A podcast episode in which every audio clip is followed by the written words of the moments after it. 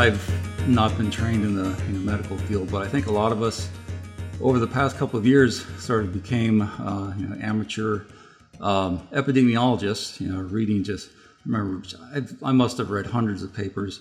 Um, and what I have found from, you know, the peer-reviewed scientific literature uh, very often seems very discordant with what our public health officials have been telling us.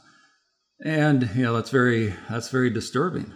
And it hasn't been, uh, we haven't resolved that at this point. Hello, everyone. My name is Tim Carone, and I am the host of the What's Our Future podcast.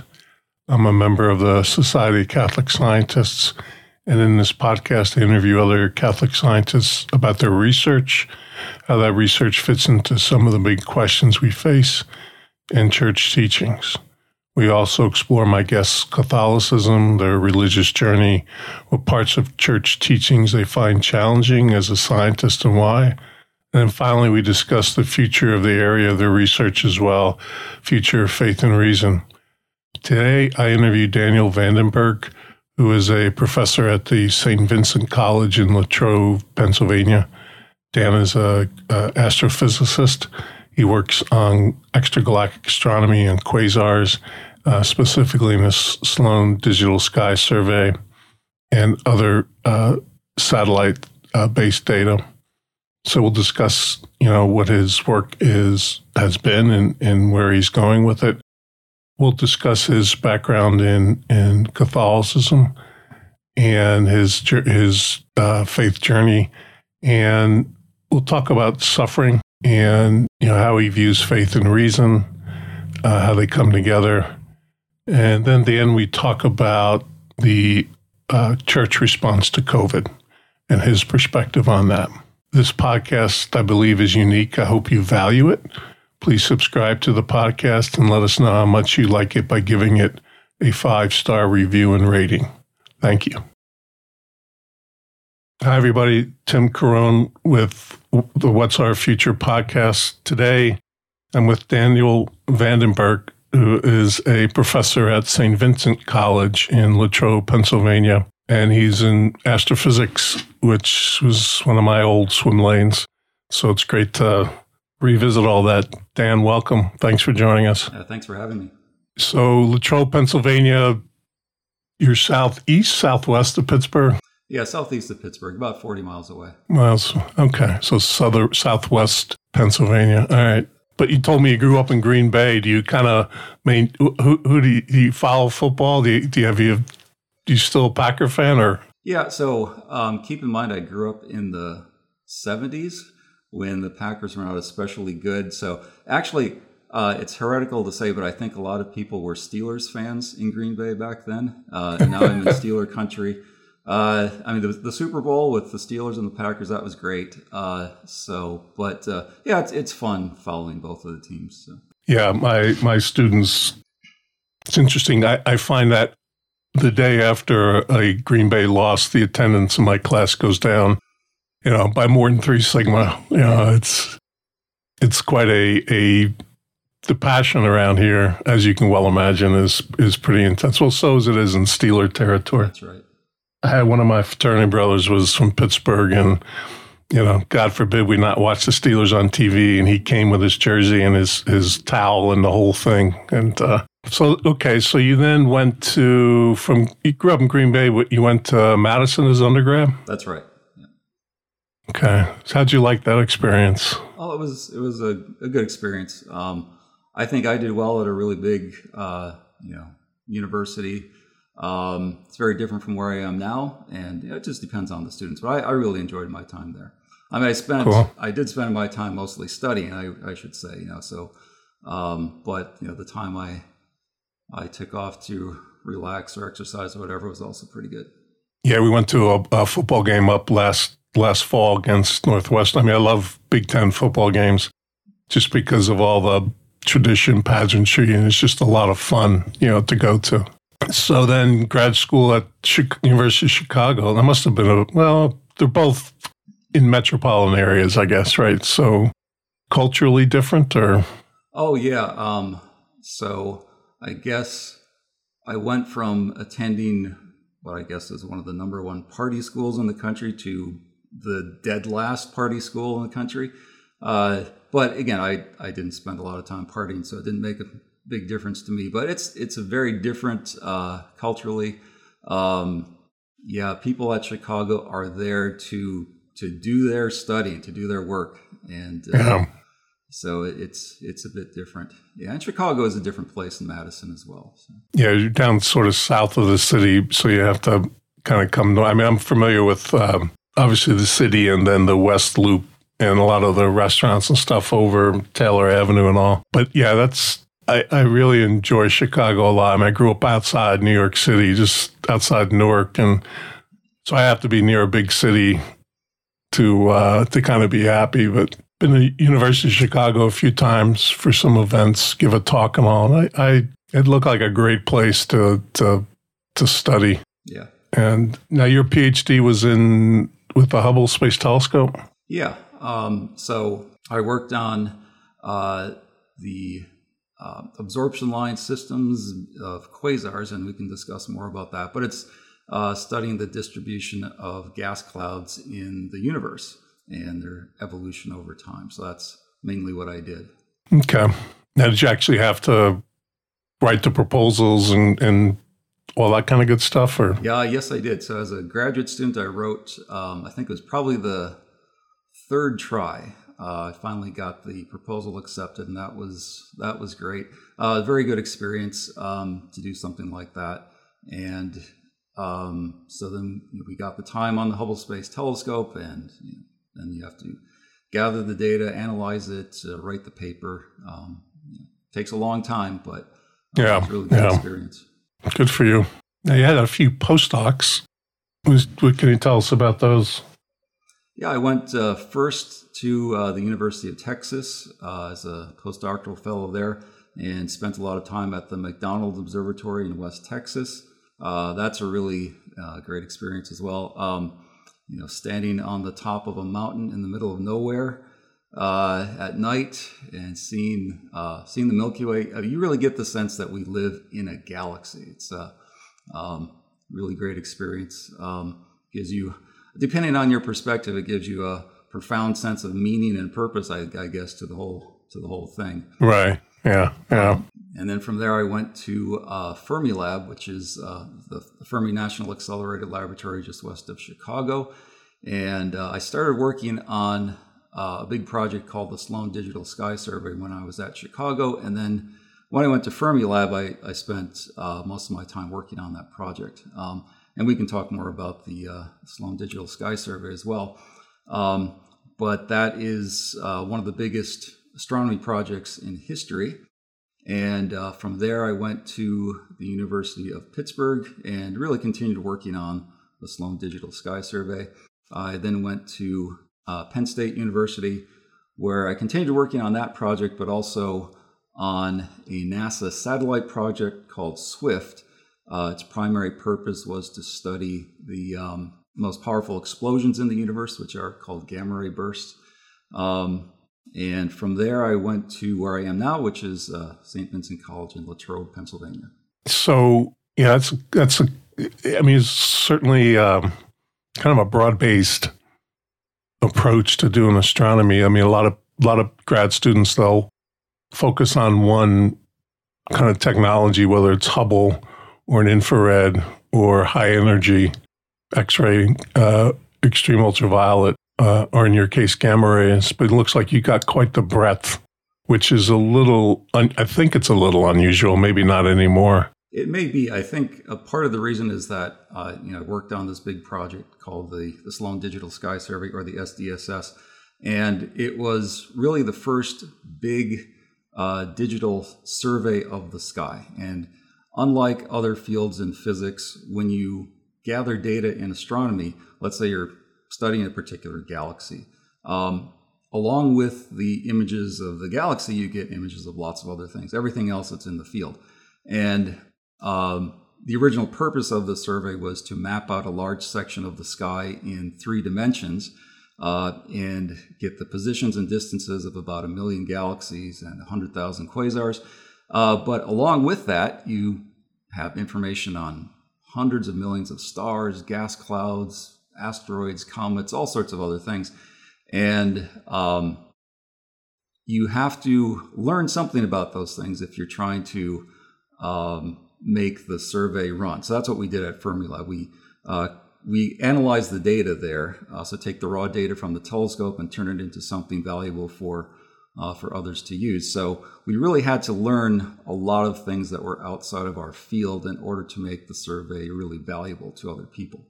So I had right. a, a, good experience that way. I think it was, uh, yeah, a, a great opportunity to study lots of other things. Yeah, that was sort of my background too. I did both ground based optical. I used IUE for doing near far ultraviolet observations. I used a, a spectrometer on, on both the Voyager spacecraft. We use it to look at stars and, and actually got a detection of 3C 273 with it uh, up down to the 912 angstrom Lyman limit, but I also did work in some infrared. So yeah, I, I recognize the u- u- utility of multi wavelength approach to studying objects.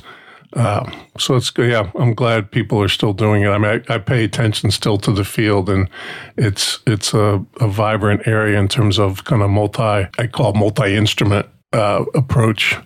Now you're at St. Vincent, which you said in a lot of ways it's it's unique, right? Uh, yes, it is. It's uh, it's a Benedictine run college, so uh, there are um, lots of monks around here. In fact, uh, St. Vincent Monastery is the largest Benedictine monastery in the world. So uh, there are over, I think, over 160 monks here. Um, a good number of them teach in the college. We have uh, one of the monks here teaching in the physics department, even. So, um, so actually, we have a lot of uh, scientist monks here. Uh, at least half a dozen teaching in the college right now. So that's a um, very unique sort of place. Um, so it's a yeah, it's a good place to. Uh, I mean, we raised our family here. Um, um, nice place to be. All right, so let's let's take our dive then into your research. Um, you know, this stuff is always interesting to a lot of different people, um, so I want to take some time time to do that and also, you know, it kind of used to be one of my swim lanes, so I'm always curious to what's what's happened since the time I left. I've tried to pay attention to it, but you know, I'm not active in it. So let's start off with real basic. How would how would you define a quasar? Yeah, so quasars are the most powerful objects in the universe. They're so bright that today we routinely find them close to the edge of the observable universe. Uh, we find them in the centers of galaxies, but they can emit more energy per second than the combined starlight of thousands of galaxies. So, one of the puzzles of quasars is that this enormous amount of energy output seems to be emitted from a very small volume. So, typically, something like a billion billion times smaller than the volume of the galaxy that hosts the quasars. So that uh, was a really big puzzle for quite some time. Um, so to put it in terms you might be more familiar with, uh, a quasar can emit more light than a thousand Milky Way galaxies, but from a volume that's no bigger than our own solar system. And um, so that was a puzzle for quite some time. But our current understanding is that they are powered by the accretion of matter onto supermassive black holes through an accretion disk. Uh, we can get into more details of that later, but, but that is the uh, summary of what we know about quasars today. Right. So black holes have always been the the explanation of choice. I think for a lot of years, even long before we could detect them directly as as I guess we've seen now with some of the images coming out um, and other techniques. I know for years it was it was always an assumption uh, that black holes were were the were the source of the uh, quasar activity. Um, but it was always a well, that's what we're assuming because we can't think of any other way to generate such prodigious amounts of energy um, also given that quasars are are variable and that variation can can be used to determine that the the light emitting region of a quasar is is very small to your point so you know we kind of went from assuming black holes were the source of generation of energy to now we know for a fact. What other things did we learn, say, over the last couple decades with different satellites, telescopes, the survey, kind of in general about quasars? Yeah, so in the last couple of decades, um, have been marked by some um, some very powerful developments. First of all, we found a lot more quasars uh, over the last few decades than uh, we had known about. So in the late 1990s, we knew about 10,000 quasars in the sky. And especially after the Sloan Digital Sky Survey, we now have over a million quasars known across the sky. So a factor of 100 increase.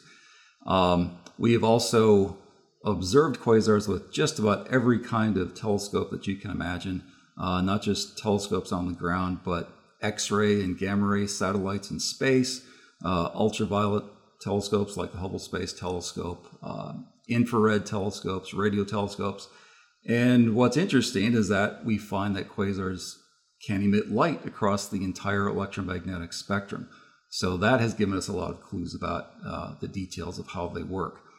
Um, so the Hubble Space Telescope, for example, uh, has, with its high resolution imaging, has shown us pretty much definitively that quasars exist inside of galaxies. We see pictures of uh, the quasar and the surrounding galaxy. So, so that was pretty much put to rest.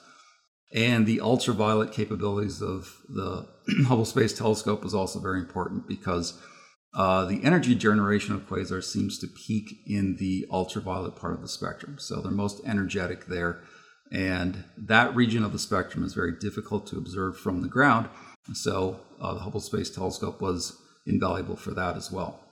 Uh, yeah, I I can remember that during my time in the field, uh, it was never, we kind of went from not obvious to, well, maybe quasars are in galaxies. And we, we did see, you know, obviously evidence of quasar like activity.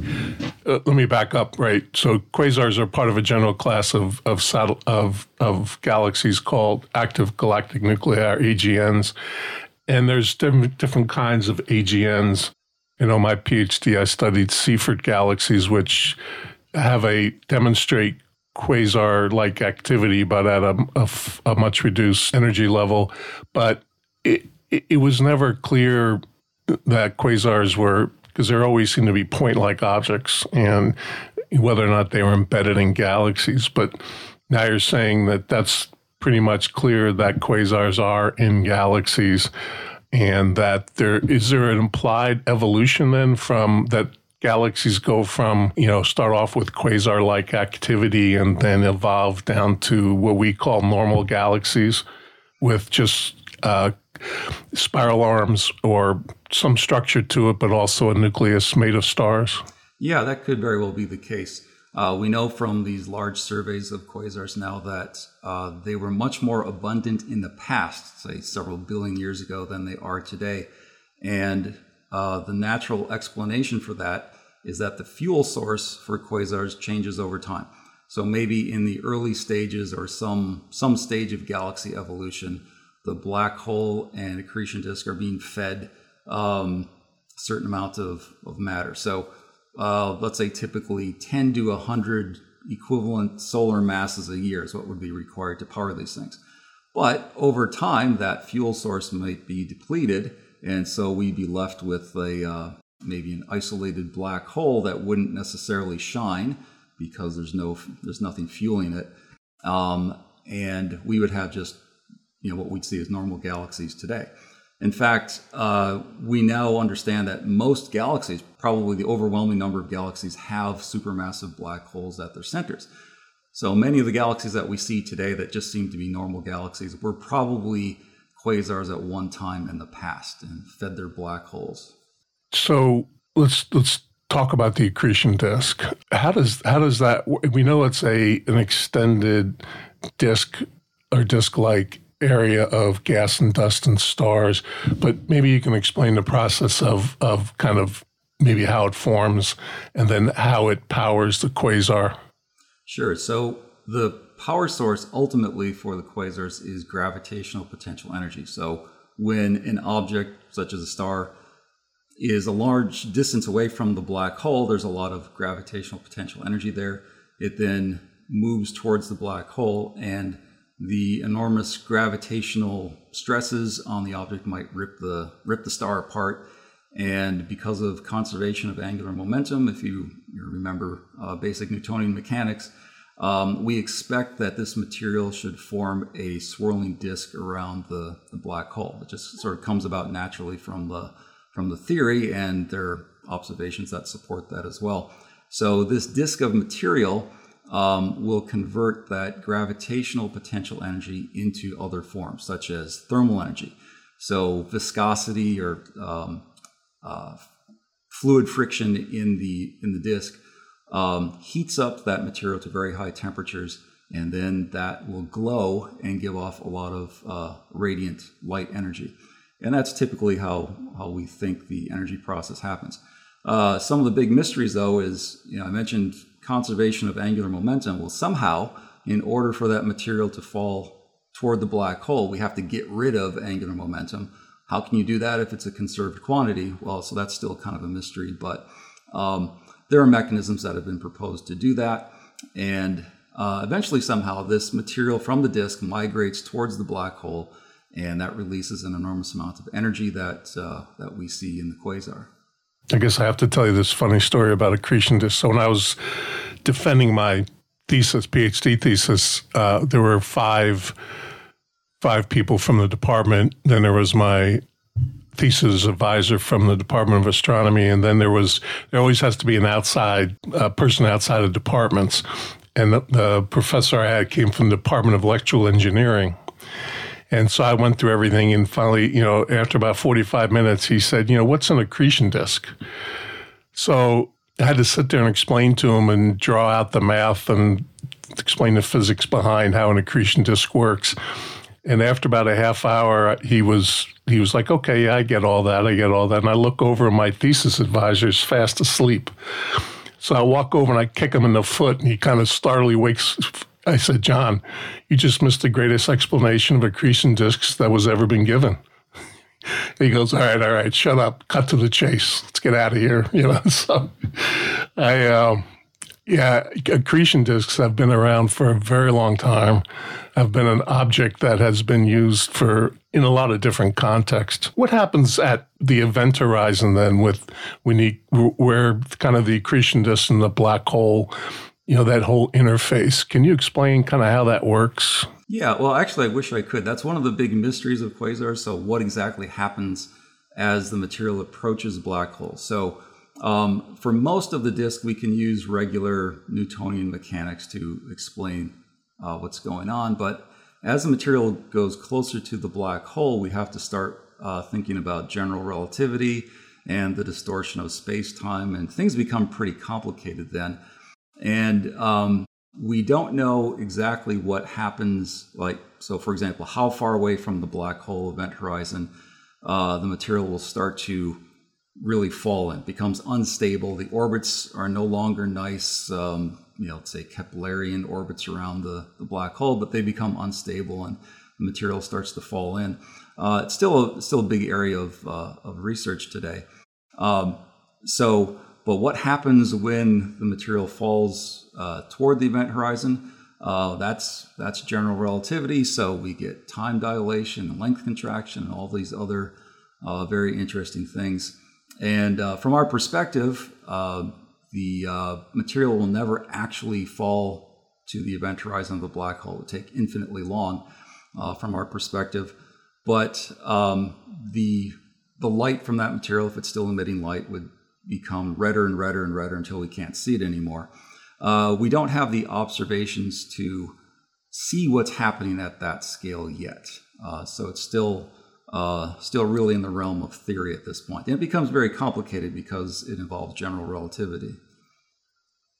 So, is there a characteristic spectrum to an accretion disk, sort of up to that point where where Newtonian and mechanics are are prevalent, uh, but up to that point before general relativity, can we calculate sort of a characteristic spectrum for accretion disks? Yes, the, the first calculations of such a spectrum were, were done in the 1970s, and um, they hold up pretty well even today.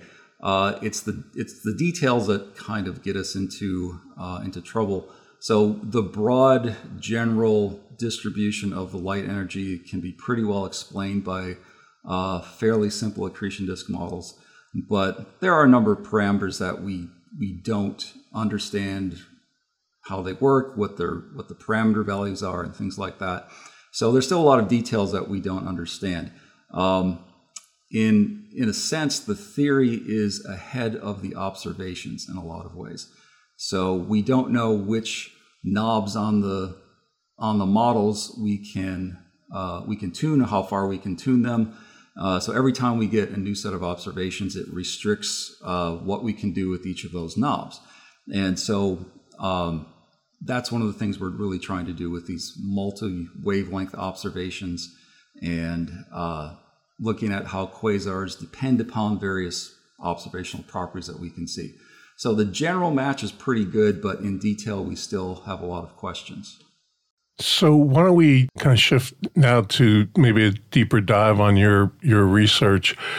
Um, why don't we start off with the the Sloan Digital Sky Survey and how that you know what, what your research how your what your research is, how it uses the Sky Survey.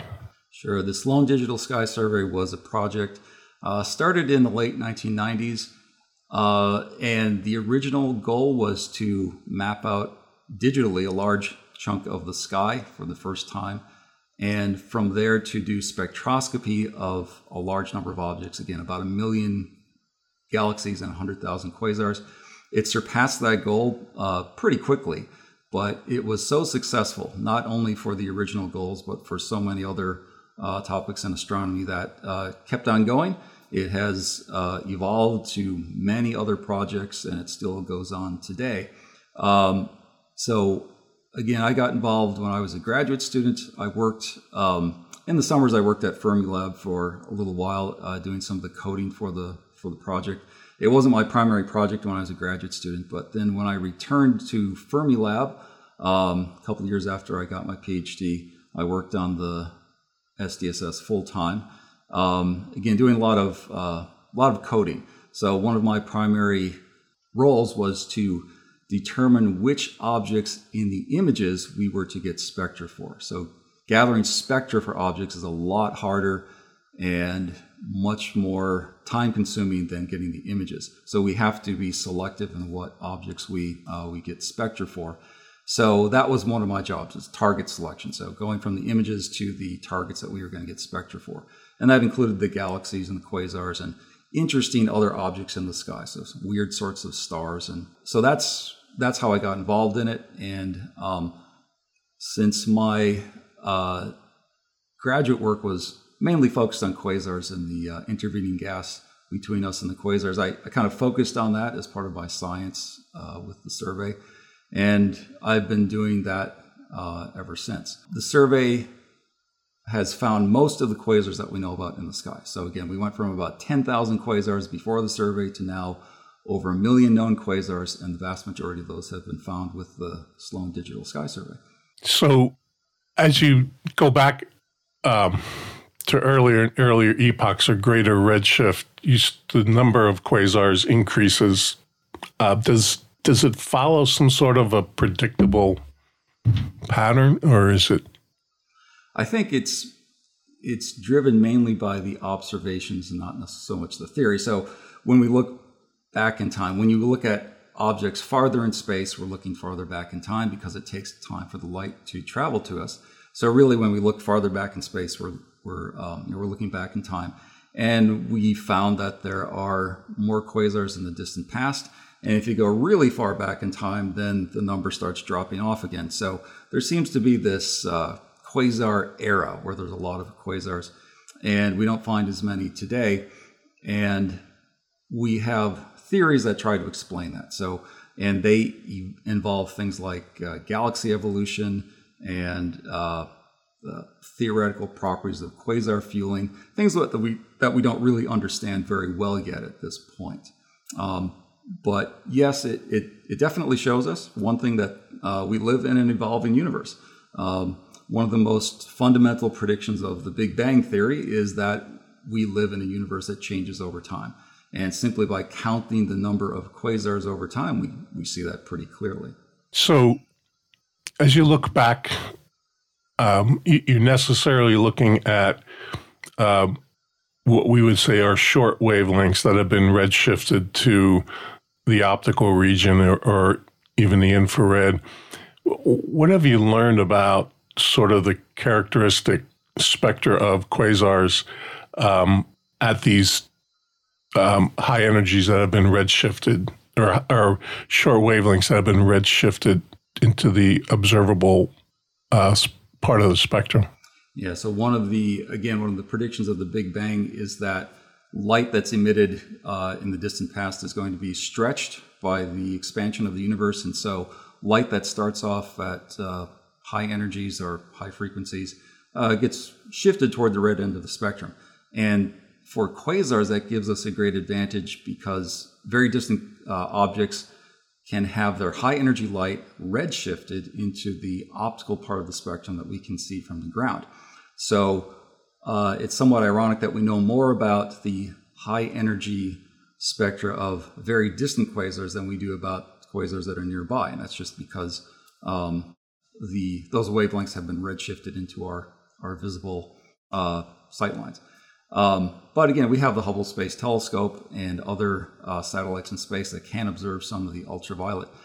Um, so we know that the typically speaking, the peak of the energy distribution of quasars is in the far ultraviolet. So this would be in the region that is uh, wavelengths shorter than the Lyman alpha hydrogen emission line. So below about 912 angstroms or so. So that region of the spectrum is it's difficult to see without using space telescopes. Um, first of all, because we can't see it from the ground, but also when these really high redshift quasars shift their light into the optical, there's a lot of gas and dust between us and the quasar that blocks out a lot of that light. So even though we can see those short wavelength, high high energy uh, photons from the ground, there's so much intervening matter that sometimes it, it obscures what we can see.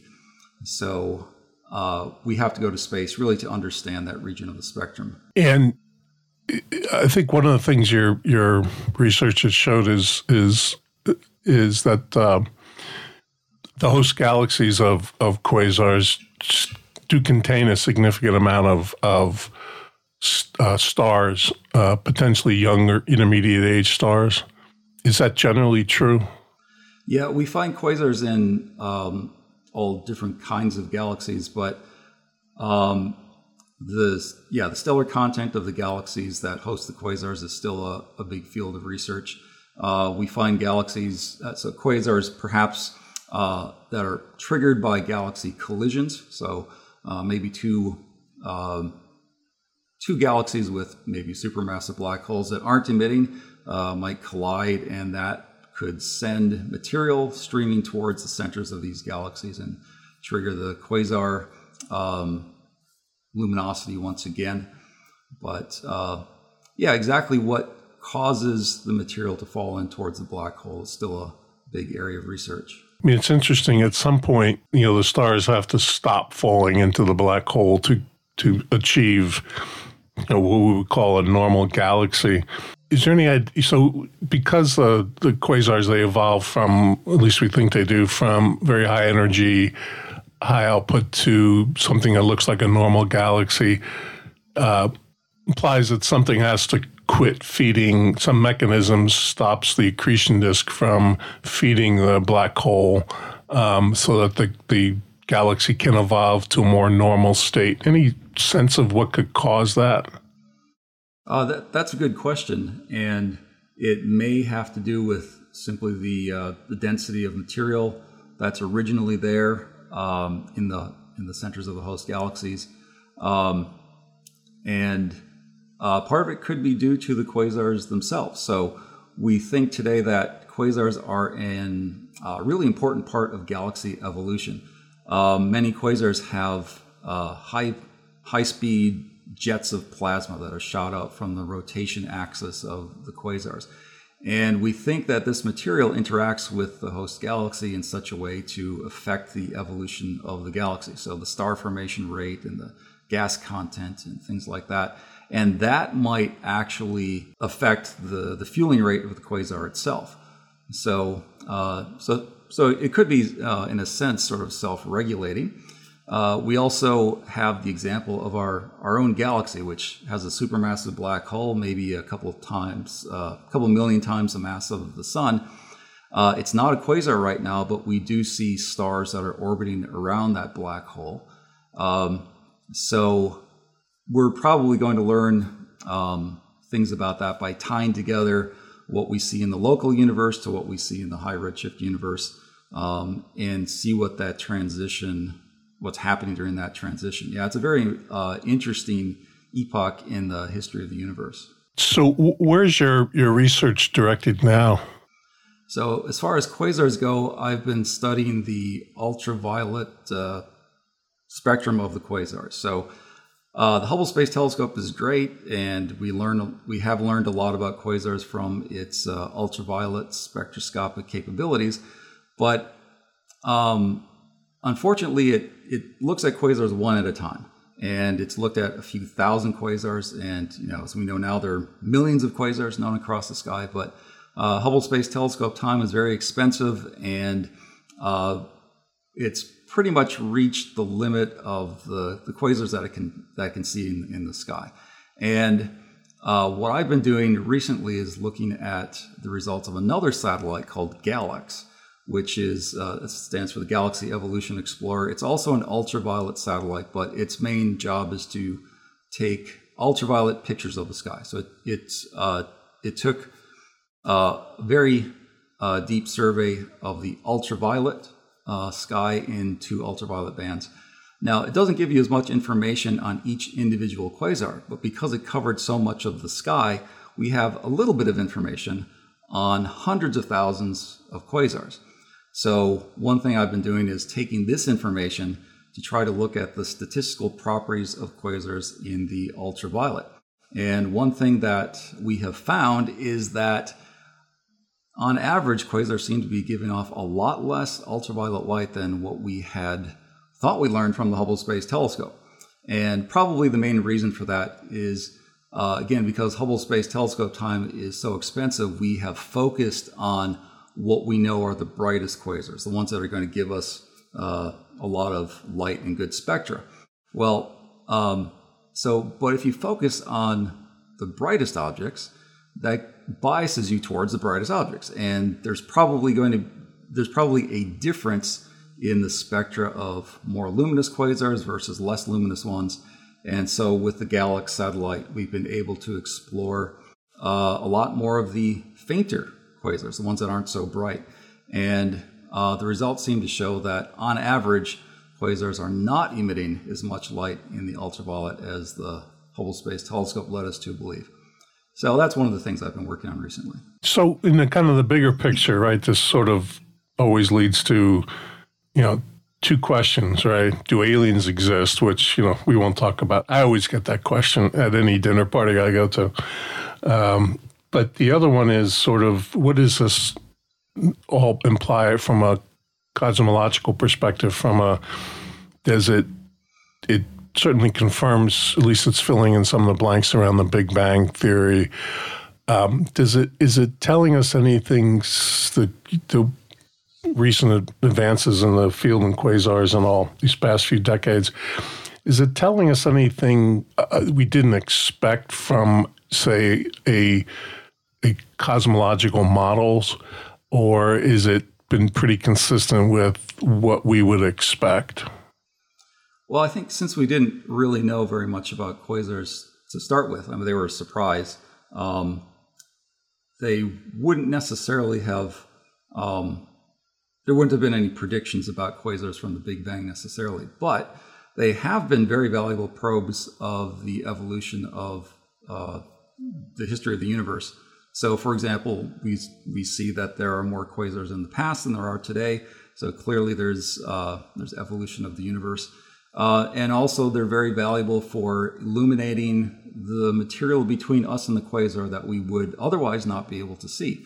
So we use them as uh, kind of distant lighthouses to uh, illuminate the fog between us and the quasars. And that information has given us a lot of uh, insights into the structure of the universe, uh, the material between the galaxies, and uh, lots of other lots of other things about the evolution of the universe as well. Do they help at all, or speak at all to the the challenge of of identifying what dark matter is and what the dark energy component is? Yeah, so dark matter is um, well, we don't know what it is, but we we believe it's there because of the influence it seems to have on the gravitational influence it has on uh, motions of galaxies and other objects in the universe. And quasars have been very valuable in uh, showing us, first of all, the dark matter exists, uh, and perhaps what it might have been doing over the history of the universe. Um, and there are various techniques that uh, uh, using quasars that allow us to do that. Um, but yeah, dark matter and dark energy are both um, no, they're kind of like the holy grails in some of the holy grails in astrophysics today. Uh, if someone figures out what they are, they'll it's surely going to be a couple of Nobel prizes right there. But the using the quasars as lighthouses to it, it does does it doesn't sound like it helps to identify at least what the dark matter component could be. Well, one possibility is that uh, there is a lot of um, regular matter in between the galaxies that doesn't give off a lot of light. So, sort of inert material between the galaxies.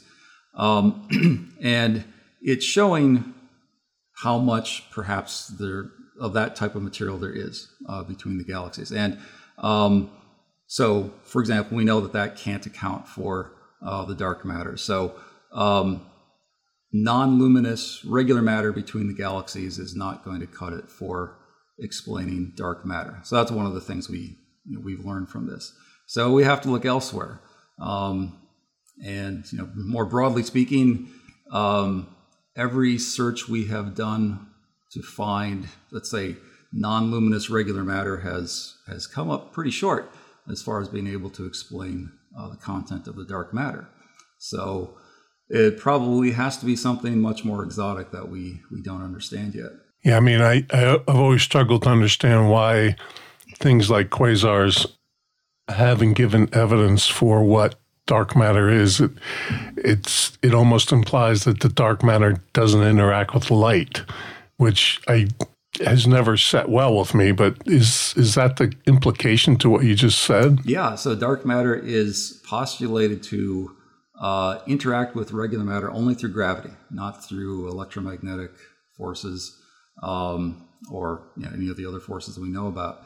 So, at least not strongly. So, um, there's no matter that we know of right now that doesn't uh, really use the, you know, interact with electromagnetic forces. May, you know, maybe it's uh, something like lots of little black holes all over the place. Um, so that you know that's one possibility, um, and that would be tied to quasars somehow. But again, searches for such things have been done, and it seems unlikely that um, you know regular star-sized black holes are really um, causing the dark matter.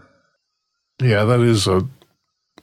It's just a, just it's difficult to understand how there can be something there that that cannot be detected at least in in in some fashion. I mean, there's gas and dust um, that certainly um, removes and scatters light, absorbs and scatters light, but yeah, interesting. So all right. Well, let's let's pivot then to, you know, we've spent a lot of time on your science background. Let's pivot to your your Catholicism. So you you started as a cradle Catholic, I guess. Yeah, I was I've been a Catholic since my baptism as a baby. I've I've always been a Catholic. There's never been a time when I uh, you know left the church or you know seriously doubted it and considered leaving. Um, and I credit that to my parents, who were uh, always faithful Catholics. Um, and I've never really had a serious conflict that I've seen between uh, my faith and my science. And again, I, I guess I can uh, largely attribute that to my parents when I was growing up. They were both teachers And so uh, both the faith and uh, education were taken very seriously when I was growing up. So uh, I never saw you know, conflict between the two. Um, probably the thing that kept me on track, though, looking back on it, was um, when I was in high school and I met uh, a girl that I liked, and you know, we she liked me. We thought maybe there's, there's gonna, we'd like to make something of this relationship, and she wasn't Catholic. She was she was Lutheran, and so uh, we uh, had these long, deep discussions about uh, about faith and you know arguments really, and um, it turns out that you know in this uh, post Vatican II era, let's say the the spirit of Vatican II era, um, our catechesis wasn't especially good. And I would have to say that even the, a lot of the mainline Protestant denominations didn't do a very good job of catechesis either. And we found this out pretty pretty quickly, the two of us. So we decided that we would um, kind of look into this, uh, explore this these faith questions together. So we joined uh, uh, Bible studies and uh, uh, discussion groups, apologetics uh, discussions, and things like that, and really tried to learn a lot about our faith. And that was um, extremely valuable. Uh, we we both both did learn a lot. We've you know, and she's my wife today, by the way. Um, and and as a uh, you know another story that you know, we won't get into, she's now Catholic. So you know, in the process, she she converted to Catholicism. Um, but um, so it was very good for both of us, and uh, we continue that today. Um, you know, we, are both very active um, our parishes. We lead Bible studies, raised our cat our, our children as as Catholic as we could, and so forth. Yeah, I imagine. Well, let me ask you this: Do you find other families um, in your circle who who've gone through the same process, or do you see a kind of a wide variety of how you know the people met, married, came to their Catholicism, and raising their children? Do you see a lot of um, differences in how that process happened versus how? Because yours is is frankly fairly. Um, it's wonderful story, uh, but it's one of the few. I, I mean, I've never really heard anyone with this sort of a background. Usually, it's it's kind of bumpy. They have a couple different people they've met that might have married, didn't get married, went to the faith, kind of dropped, it, came back, and and so on. Uh, in in our circles, I would say that there there's a wide variety of faith stories, but I would say that um, especially in the you know, the circles where there are lots of uh, very faithful families, uh, it seems at least one person's a convert. Uh, that, that happens a lot. So so that seems to be a probably fairly common path. Um, and again, I don't know what I what would have happened to me if I had led kind of a comfortable, um, you know, Sunday and holy day kind of Catholic uh, life. I don't know that I would have looked deeply into a lot of these issues. Um, you know, lots of the objections that are raised by you know, Protestants and uh, and atheists. You know, um, so yeah, I, I, I don't know what what my life would have been like, but I'm you know, I'm thankful for what I had to go through to get where I am. Yeah, it, it sounds like it was a, a, you know, I'll call it a significant learning experience about learning about the church. I mean, far more than uh, I was exposed to. I mean, I, I you know, I, went I went to a large church where I grew up, and we had fairly rigorous faith formation. But then in the '70s, that all kind of fell apart. And then when my kids went through it, you know, I finally yanked them out because it was just so bad. Uh, that, you know, they it, it, they they weren't teaching them about the Catholic Church. It was very very weak, and and I I just yanked them out, and and I we we home, homeschooled them on their faith formation. My wife is a convert; she was also Lutheran. Um, but when you when you and your wife were going through this, you know, process early on do you remember one or two things that I don't want to call it a, a hang up, but caused a lot of, of discussion between the two? Any particular uh, doctrine or question? Yeah, there were a couple of things. Um, one thing that uh, got us stuck, or at least got my wife stuck for quite some time, is um, the Eucharist. And not that she didn't believe in the real presence, but that she did as a Lutheran, and yet the, the Catholic Church says, uh, you know, you're not you're not practicing Catholic, so you can't receive communion, and that was um, that was very difficult for her. So she she uh, you know she assented to the church's teaching on the Eucharist, but was unable to receive, and um, and that was kind of uh, one of the the big deals. Um, I think eventually she she came to understand that. I think today she would she would say, "Yeah, it makes it makes sense." But that was that was difficult. Um, so, and then there are lots of other, um, I I guess, kind of standard Protestant objections to Catholicism, things like the the saints and purgatory and things like that. But um, what really helped, I think, was uh, sometime in the early '90s when the the new Catechism came out. Um, I remember growing up, and there's really no good source for finding out what the church or even the Lutherans or anyone else really uh, actually taught. You know, the, the old St. Joseph catechisms were pretty much abandoned, and uh, I remember being told that, well, the church doesn't believe that stuff anymore. Like, I, it, it's hard to believe that he, you know, people would would have actually told us this. Um, but then, you know, the, the new catechism came out, and that was fantastic because you could you could look up a topic, and whether you believed in it or not, whether you agreed or not, you know what the church actually taught. So there's, you know, you had to be you had to start at the same page at least. Um, uh, so that was that was really nice. And of course, uh, the explosion of information on the internet. Um, lots of it's bad, of course, but you know, you can if you want to, you can find what the church teaches. Right. So so there's no excuse today, really. You know, one thing in my recent work, or not work, but my my desire to become more of a of an evangelist, and it's a work in progress. I admit it. But one of the things I've run into, which I was so unexpected for me, was this. I always thought there was a. We have we have dogmas, which are divinely revealed uh, truths, um, and then there are doctrines which are teaching Catholic Church teachings that are substantive and, as far as we're concerned, to be true, but can be changed. And then there's a whole kind of hierarchy of all that. But when I went to the Catechism, it, it doesn't list the dogmas, right? There's it doesn't say, okay, here are the 247 or whatever dogmas of the church, at least in my catechism I have. And I, I talked to a priest recently about it, and he kind of scrunched up his face. He goes, Yeah, you know, there's this book that came out a long time ago that lists them all. And I said, Well, shouldn't it be on the Vatican website or in my catechism? He goes, Yeah, I don't know.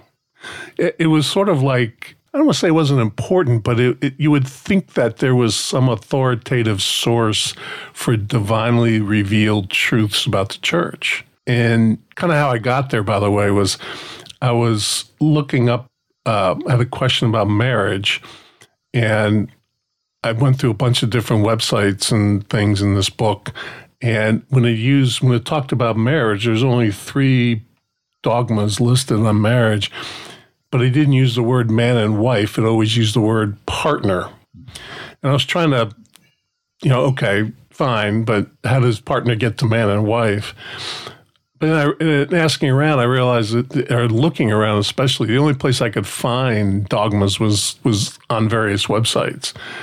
I don't know if you've had a experience with these things or not. I was just hoping maybe you could help me out. Uh, yeah. Well, ever since um, you know the internet exploded with information. Um, I think I've done the same thing you have. If I really want to understand something, I'll you know, look it up and try to discern what is a good source and what's a, a poor source. Um, and unfortunately, we get sidetracked by a lot of authoritative Catholics themselves. Yeah, I heard a story about some monks in the monastery. When uh, the new catechism came out, there was a monk walking down the halls, paging through it and another monk came by and said, You know, that's just one interpretation of what the church teaches. And the other monk said, Yes, but it's the correct one. So, so finding the, you know the, the correct teachings of the church is, is very important. I think you know again we can do that if we really want to, but there's a lot of noise out there as well. Yeah. So, is there one doctrine or or teaching of the church that you know you find kind of most challenging to understand? And you know, for me, it's always been transubstantiation. You know, believing it, but I'm currently trying to understand it, at least from say a philosophical perspective. Um, oh, by the way, uh, since you did a lot of programming, you're are you familiar with object oriented programming? Yep. Okay. So, this one paper I found on transubstantiation appears to use the unknowingly, of course, because it's written by a philosopher, but appears to use object oriented mo- programming model as the basis for explaining transubstantiation, which helped me understand the paper, but you know, it's and it was cool. I, I enjoyed it, but uh, I should send you that. It, it, was a very interesting, very interesting read. At, at, least I claim it. His diagram and language was similar, but um, anyway. So, is there one doctrine that you you you um, find challenging? Um, I wouldn't say there's any particular doctrine of the church that I you know, really have trouble with. Um, you know, like in your example, these are these are mysteries that we we have to resort to uh, analogies to try to to try to comprehend. Um, and I've I've always been comfortable with what I have the explanations that I've I've found um, when I you know whenever I go into a deep dive on some of these things.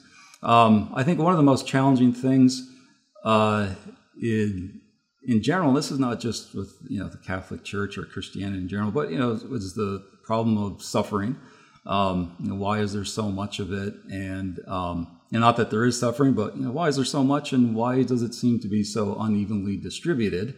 Um, and but I think this is something that you know, the Catholic Church has been dealing with directly for the last two thousand years, um, and certainly even before that. If you look in the the Old Testament, the you know, Jewish people have been struggling with this as well. But Christianity gives us uh, at least gives us an answer if we don't necessarily accept it, you know, in the uh, passion, death, and resurrection of, of Jesus Christ. You know, so God didn't spare His own Son from from suffering, um, and then His His resurrection redeems us uh, uh from you know, from our sin and from uh, the suffering that results from that. So.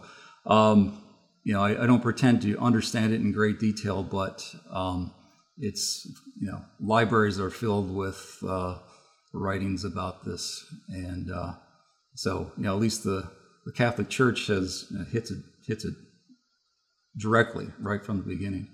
Yeah, I think that know it's probably one of the toughest things to discuss with people about is suffering and and suffering as some form of evil. Um, I think it's the the kind of almost the number one topic that you eventually transact into with any any person who's who either doesn't believe in God.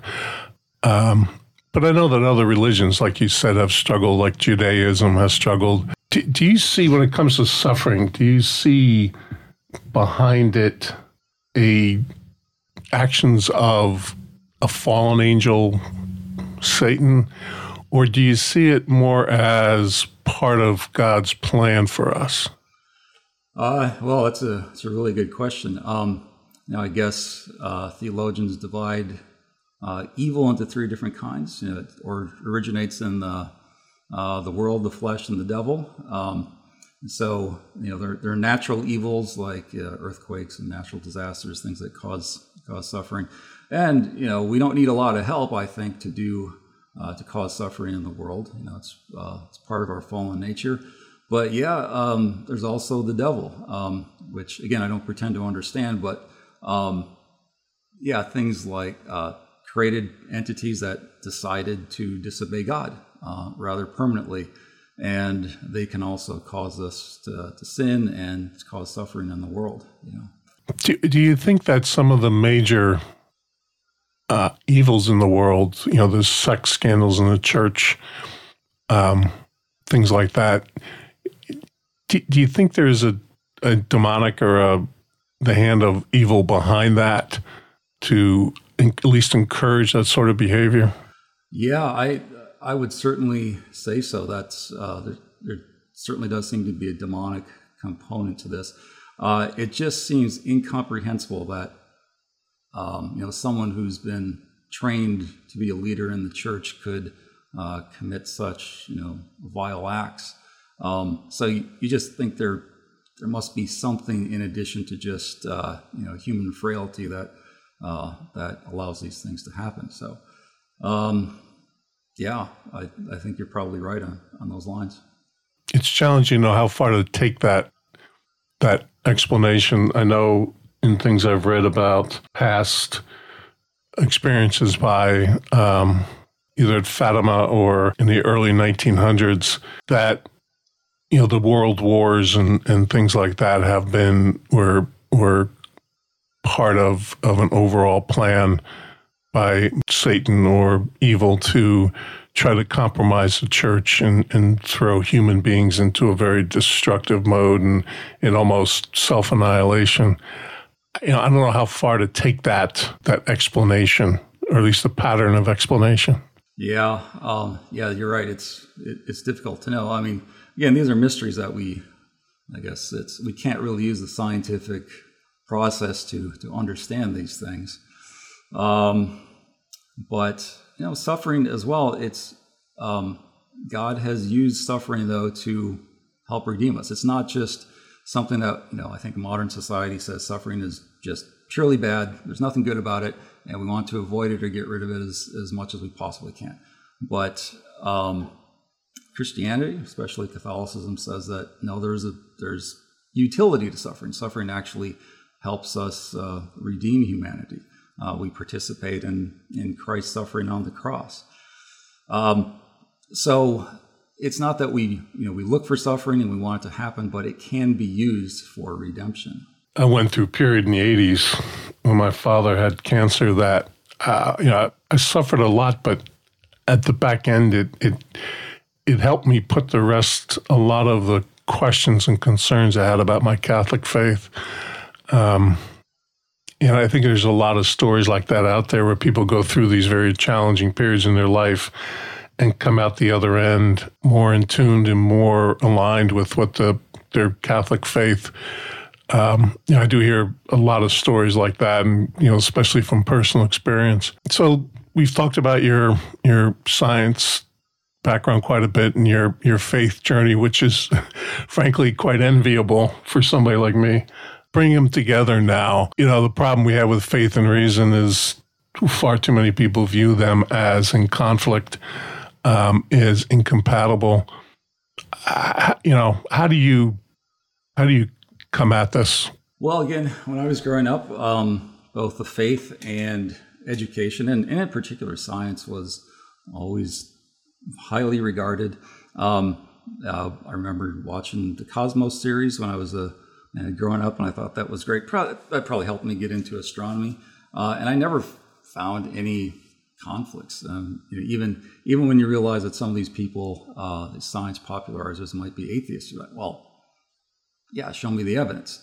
Uh, that's you know that happens to be their opinion, but really the burden of proof is on those who want to say that there is some kind of a of a conflict, and there is nothing in the teachings of the Catholic Church that um, that seems to con- contradict contradict science. Um, you know, science. Yeah. So truth is independent of what we think about it, um, and uh, truth can't contradict itself. So if you find things that uh, seem to contradict each other, um, and they're both true, well, then your understanding uh, has to be uh, modified, or at least one of those propositions is false. Um, and you know that's how I look at it there again, I I have never found anything that would be in serious, um, you know, uh, serious challenge to uh, to science, or that science proposes a serious challenge to the faith. Um, so now, of course, there are religions who uh, that propose scientific claims, um, and they may or may not conflict with what we understand about science, but that's that's up to them to defend, you know. Um, so, and that's that's not something I, you know, care to do. Um, but yeah, and uh, you mentioned the Society of Catholic Scientists. I think uh, that's a relatively new organization with uh, thousands of Catholic scientists, um, also who see no conflict between their faith and their uh, their scientific work. Um, so again, I think you know the burden of proof is on those who want to claim that there's a conflict, and every piece of evidence that I have seen has been really unconvincing. There was a we had a gold mass at um, University of Wisconsin Madison. Uh, Richard Bonomo had, had organized for us, and we had a speaker who talked about you know sort of faith and science and how faith keeps kind of guardrails on science and science in turns informs faith. It was a great talk, but he also gave a talk on, and I'll include it on the on the notes for the show on the Galileo affair. And my takeaway from Galileo was was that the church started to realize that it, it can't have a, a preferred it can't have a position on a preferred science explanation for something that it simply has to let the scientists do their work, uncover the truth, realize they've made mistakes uh, in explaining what they found, that it wasn't true after all, and move on. And that the church simply has to say, yes, that whatever scientists find is the truth. Uh, and they can change their minds, and we'll change our minds with them, but uh, they'll never be in conflict with our faith. And I, I, I keep that in mind too. I've been reading some new uh, it's not easy stuff, a mathematical an approach to uh, how you know, the whole idea of that. How did things come about, uh, and how did the how did the universe was created? And it has to do with certain mathematical objects and how they um, actually created space time that space time is a natural emergent property of things. And I, I find nothing objectionable about it. It's just a, simply a, a explanation, possible explanation of of of how things came into existence out of nothing. Now, nothing, of course, doesn't mean the vacuum energy because that's something. Um, so it's, but even things like that that are highly speculative, um, I, I, don't find issues with in terms of our faith. I, I don't know if you've, there's a new book just came out from Word on Fire uh, called The New Apologetics. And it, I just got it this week. And there was an article in there about uh, quantum mechanics and the you know the interpretation of quantum mechanics, which it's always a dangerous thing to start to do, right? People have gone mad trying to explain quantum mechanics, and so there's been, you know, a number of interpretations, the many worlds theory and, and so on. But even the one that was proposed in this essay that is more Aristotelian in nature, yeah, it's obviously not a, it, it doesn't conflict with church teachings. In fact, the person who wrote it, a Catholic scientist, is trying to make the case that his interpretation of quantum mechanics is superior to the others. I mean, I have a lot of problems with how he kind of dismisses things like the many worlds theories and other, you know, or multi universe and things so quickly. But when it comes to these larger, comprehensive theories, I, have never seen anything that would would that that causes the sort of doubts that you see promulgated in in, in the in the, in the um, mainstream medium or from popular scientists who are also popular atheists. Yeah, and I would, uh, you know, since we mentioned the Society of Catholic Scientists, I'd recommend uh, Steve Barr's book, um, Modern Physics, Ancient Faith, where he goes through a lot of these issues as well. Yeah. Um, and that's a great book. Yeah, and on the whole, uh, he makes a pretty strong argument that what we have learned in modern physics and astrophysics over the last century or so, uh, rather than uh, coming into conflict with uh, Christianity, is actually um, more supported it than supported a, this idea of atheism. So, you know, for example, the uh, anthropic coincidences, things like that, that uh, today um, in modern modern physics, we try to explain that using things like the multiverse hypothesis. Uh, you know, that may or may not be true, um, but um, if we really live in you know, multiverse, there are infinite number of you know so-called universes, um, that wouldn't challenge Christianity because it makes no prediction for such things one way or the other. But it also it almost seems though that if we could show that there is only one universe. There aren't any multiverses, and that would be a serious challenge to a lot of uh, a lot of atheists who seem to put their kind of put their eggs in that basket. Um, so there are there are lots of things like that where we see that the more we learn about science, the more concordant it seems to be with with our faith. Not that it proves anything, but uh, we can certainly it is certainly highly reasonable to be theistic and especially to be a Christian. I think with with what we've what's been revealed by modern physics. Yeah, Steve's book is a is a great book to read. He has an essay in this uh, new apologetics book where he goes over those exact things, and it's you know it's very powerful. It, it's good too because um, I think I'm going to do a podcast reviewing the book because I had some positive and negative reactions to it, and I want to take some time to spend discussing artificial intelligence because I think people still get that, have the wrong interpretation of artificial intelligence. They seem to conjure up Terminator when all I see is computational statistics. So he has, he, he makes some really great points in that book about. Um, what you just said, you know, four points to refute. He also has a talk he gave at the Franciscan a conference at the Franciscan University in Steubenville, Ohio. It's on YouTube, which is a great talk as well. And kind of stepping back when it comes to this, you know, one of you know, you talk about all the information being out there on the web for Catholics. You know, when I decided to try to turn myself into some sort of an evangelist number of years ago, you know, I started reading and, you know, I subscribed to the Word on Fire and to the Thomistic Institute and a few others but there is so much out there. I suddenly realized, you know, I'm not, I'm reading a lot, but I'm not learning and turning myself into a evangelist. And what I realized I needed to do was, I know this may sound silly, but I, I, I realized I kind of had to have a degree in it, which meant I had to take courses, which meant I had to have, you know, various courses with um, kind of a syllabus. And so what I've started doing is putting that together for myself to, okay, so what different courses do I need in philosophy and theology and other certain sciences I need to get a little smarter on?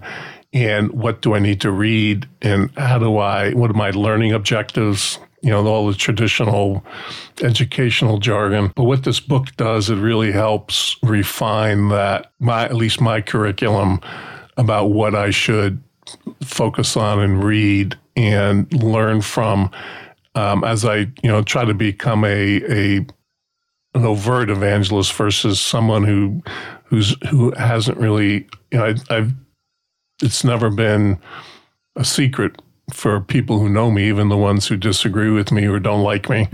Um, but I, I, found this book to be a really great way of refining my my curriculum, so to speak. So at at the end of my journey here, I at least feel I could have a very strong basis for engaging um, some of the more virulent components of our society and culture. Yeah, really, just an explosion of great stuff that's available these days. But of course, an explosion of bad things as well. And it's it's a signal to noise problem, and you have to wade through it all to find the good stuff. But yeah, things like Word on Fire. The uh, you know, I don't know if you went through the Bible in a year uh, with uh, Father Mike Schmitz. Uh, it, that that's awesome. It's you know, first time in, in history we've really been able to do things like that. So, um, yeah, and I think we're really starting to get back to uh, a lot of the the really interesting substance of the faith. Um, I think one of the things that you know in, in our generation that turned off a lot of people from the church is that the catechesis was just so dull. It was boring. I mean, the only things you needed to know was uh, God is love, Jesus is your friend, and you should be nice to people. And everything else was pretty much optional. Um, you know, the uh, the the history uh, the art, the architecture, the saints, um, just the rich and profound traditions across the different cultures. All that was kind of set aside, and to discover that is just uh, just amazing. Yeah, yeah. It, the the quality of, of a number of the artifacts out there for learning is just it's it's not just so you know there's a lot of artifacts out there. They're not just interesting to read and challenging, but they're very compelling. They make you want to learn more, to understand more, and that's what I, I what I like about this new apologetics book. But things I um, when I you know I've taken some of the courses at Hillsdale uh, .edu on on uh, philosophy that and then some of the stuff from the Thomistic Institute. It's just it's not just interesting to read to, but it motivates you to go learn more, which is oh, not an easy thing to do when you think about it, right? Yeah, and uh, we've been very lucky here being at St. Vincent because uh, you know we can take a lot of these courses for free, you know, taught in the in the monastery. So that's that's been really nice too. So yeah, and um, exactly. The, the more you learn, the more you the more you want to learn, and uh, you know it's just finding the time to do it is is really the difficult part. Kind of come to the last topic I always cover with people was you know is there anything you'd like to cover yourself or discuss that you find um, it's compelling or something you want to um, go over? Well, kind of outside of what we've been we've been talking about, um, I like to um, uh, express my support for one of your previous guests. Um, uh, I think Kara Westmark was her name. And you two had talked about the uh, response to COVID 19 by the church and uh, in the medical community. And um, yeah, I find a lot of the same things that you two are talking about. Um, you know, it's I've not been trained in the you know, medical field, but I think a lot of us over the past couple of years sort of became uh, you know, amateur um, epidemiologists, you know, reading just, remember, I've, i must have read hundreds of papers.